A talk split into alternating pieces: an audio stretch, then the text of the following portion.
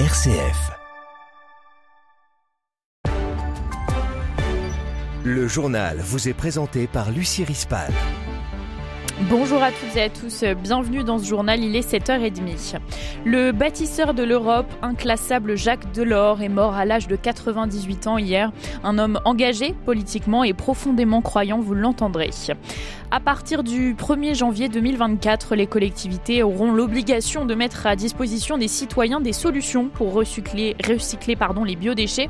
Alors comment cela va s'organiser? Réponse dans quelques instants. Le 31 décembre euh, approche et cette année vous allez peut-être renoncer au champagne pour boire du crément, un alcool pétillant plus économique que le champagne. On en parle dans notre série des alternatives aux produits de fête qui subissent l'inflation.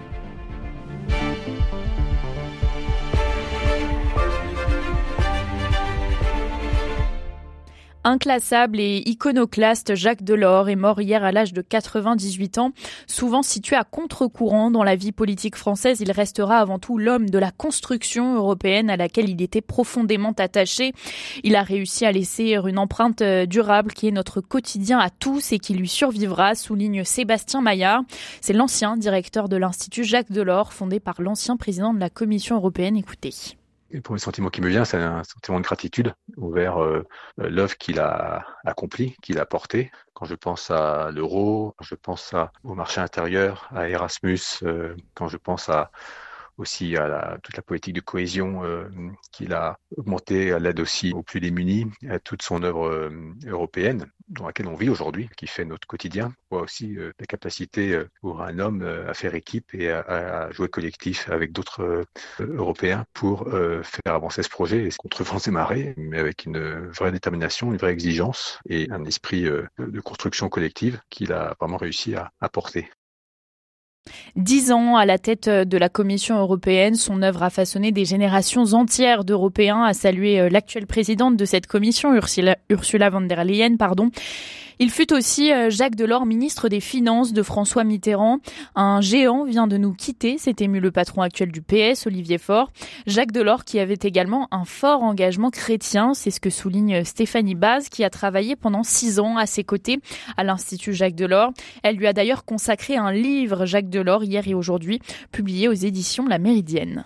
Il était euh, profondément croyant, il le disait, il le revendiquait tout au long de sa vie et c'était pas quelque chose dont il se cachait. Il était engagé euh, déjà dans des mouvements scouts quand il était jeune, avec sa femme quand ils étaient tout jeunes mariés le soir, ils avaient des engagements au niveau d'autres organisations chrétiennes. Quand on a cette vision-là, on pense avant tout aux autres pour qui on fait de la politique et pas à soi. Et Jacques Delors, la première fois qu'il a été élu, il avait plus de 60 ans. Donc c'est pas quelqu'un qui a grandi avec cette vision et qui a eu tout de suite besoin de rentrer dans un appareil politique. Il s'est engagé euh, dans de nombreux mouvements. Il a adoré travailler sur les dossiers. C'est un bûcheur, c'est quelqu'un qui n'a pas compté ses heures quand il était tout jeune, qui était aussi passionné de cinéma euh, et de jazz. C'est quelqu'un qui aimait la politique pour les autres, pour les gens et pas pour lui-même. Le président euh, de la République euh, a salué un inépuisable artisan de notre Europe. Emmanuel Macron souligne son engagement, son idéal et sa droiture qui nous inspireront toujours, je le cite. La disparition de Jacques Delors créera une vive émotion dans toute l'Europe tant il aura contribué à la façonner et ça, pardon, c'est la réaction de l'ancien président socialiste François Hollande sur X également.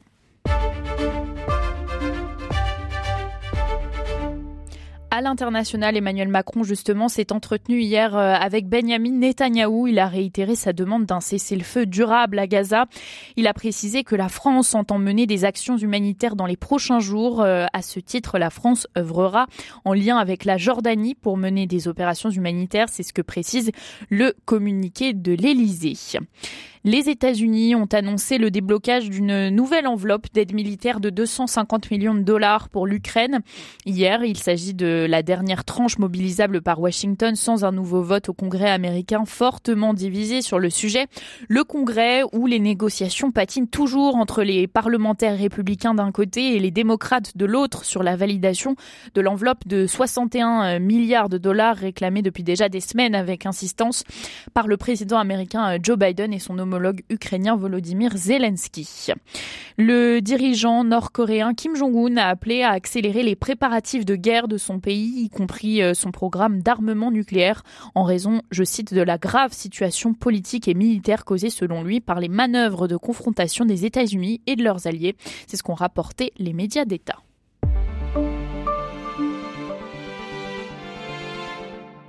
En France, l'homme soupçonné d'avoir tué sa femme et ses quatre enfants découverts morts lundi soir à Meaux a été entendu par les enquêteurs hier après-midi, sa garde à vue ayant été prolongée.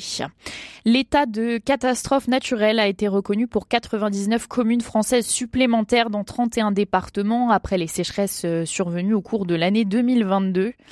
L'état de catastrophe naturelle a été prononcé après des mouvements de terrain différentiels consécutifs à la sécheresse et la à la réhydratation des sols. Parmi les départements les plus concernés, il y a la Drôme, le Jura, le Lot, le Nord ou encore la Haute-Savoie. Allez, toute autre chose, suite de notre série sur les choses de votre vie quotidienne qui vont changer à partir de la semaine prochaine. Et on se penche ce matin sur le compost. À partir du 1er janvier 2024, les collectivités ont l'obligation de mettre à disposition des citoyens des solutions pour recycler les biodéchets. Alors comment cela va s'organiser? De quoi parle-t-on? Élément de réponse avec Baptiste Madinier. Lorsqu'on parle de biodéchets, on désigne les végétaux du jardin et les déchets alimentaires. Alors en théorie, tout se composte, mais Eric Bulfer, maître composteur, a quand même quelques conseils. Si vous êtes un jeune composteur, je vais vous conseiller dans un premier temps de ne pas mettre la viande parce que c'est ce qui va être le plus sensible et le plus délicat à composter. Sinon, après, effectivement, le sopalin, la coquille d'œuf, le rouleau de papier toilette, le rouleau de sopalin, les pâtes, les agrumes, les oignons, tout ça peut se composter sans souci. Autre défi important, éviter les odeurs et là aussi, il y a quelques bonnes pratiques. La bonne recette du compostage, c'est qu'à chaque fois que vous allez apporter une dose de déchets humides, de déchets frais, mettez une dose de déchets secs bruns. Ça va être le rouleau de papier toilette, le rouleau de sopalin, un peu de carton, la boîte d'œufs. D'un point de vue logistique maintenant, il y a plusieurs possibilités selon Joséphine Hall de l'association Les Recyclettes. L'idée, c'est de dire, comme vous le faites pour vos emballages, pour votre verre, vous allez les trier avant le passage du camion poubelle. Donc effectivement, soit dans une poubelle séparée, ça peut être un bio-seau dans sa cuisine, un petit seau, un tupperware qu'on va vider dans son composteur. Moi, j'invite les personnes qui aujourd'hui n'ont pas de solution ou savent pas comment s'y prendre d'appeler leur communauté de communes en disant bah il y a cette loi qui devient obligatoire, qu'est-ce que vous proposez? Voilà, les collectivités locales ont donc l'obligation à partir du 1er janvier de fournir des solutions de compostage, mais selon l'ADEME, pour l'instant, seul un tiers des Français bénéficient d'un point de collecte. À l'approche euh, du 31 décembre de la nouvelle année, notre seconde série s'intéresse aux alternatives aux produits qui subissent l'inflation. Les mets et boissons des fêtes euh, n'échappent pas à cette hausse des prix, vous l'avez constaté. Cette année, le champagne connaît une hausse de prix de plus de 10% par rapport à l'année dernière. Alors pour que votre réveillon coûte un petit peu moins cher, pourquoi pas vous tourner vers le crément ou d'autres vins pétillants? C'est une bonne alternative euh, comme l'affirme Christopher Hermelin, il est porte-parole de la chaîne de cavistes Nicolas écoutez-le. Le goût est quelque chose de personnel et, on peut faire des choses très festives sans snobisme aucun avec des créments ou toutes sortes d'effervescents. Il n'y a aucun problème. Il existe des vins mousseux de qualité, je pense, euh, à Veuve du Vernet. C'est un vin mousseux qui est un vin effervescent qui peut pas avoir l'appellation, bien entendu, champagne, où vous êtes à 10 euros et euh, on est sur quelque chose qui qualitativement est, est plus que correct. Pour un crémant, vous allez être sur des prix qui sera de l'ordre de 12, 13 euros en moyenne. Hein. Là où une bouteille de champagne, vous serez plutôt à 30 euros en moyenne sur des marques qui ont pignon sur rue. Hein. Donc c'est quasiment du simple au double, hein. voire du triple dans certains cas. Vous avez des grandes, grandes marques de champagne où vous êtes à 40, 50 euros euh, sur des marques très prestigieuses qui étaient 10 euros moins chères il y a quelques années. C'était euh, Christopher Hermelin, le porte-parole de la chaîne de cavistes Nicolas.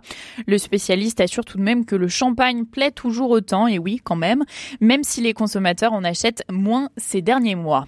Et à, propos de notre série, hier, nous vous parlions euh, des huîtres. Notez que le préfet de la Gironde a annoncé hier dans un communiqué l'interdiction temporaire de la pêche, de la récolte et de la commercialisation en vue de la consommation de l'ensemble des coquillages du bassin d'Arcachon et du banc d'Arguin. Plusieurs cas de toxi-infection alimentaire collective ont été euh, portés à la connaissance des services en charge de la sécurité sanitaire. Des enquêtes euh, de traçabilité sont en cours, mais plusieurs signalements indiquent que les huîtres issues du bassin d'Arcachon seraient en cause. Donc euh, prudence si vous devez en, avez dû en consommer. Voilà, c'est la fin de ce journal. Je vous retrouverai à 8h pour le prochain rappel info.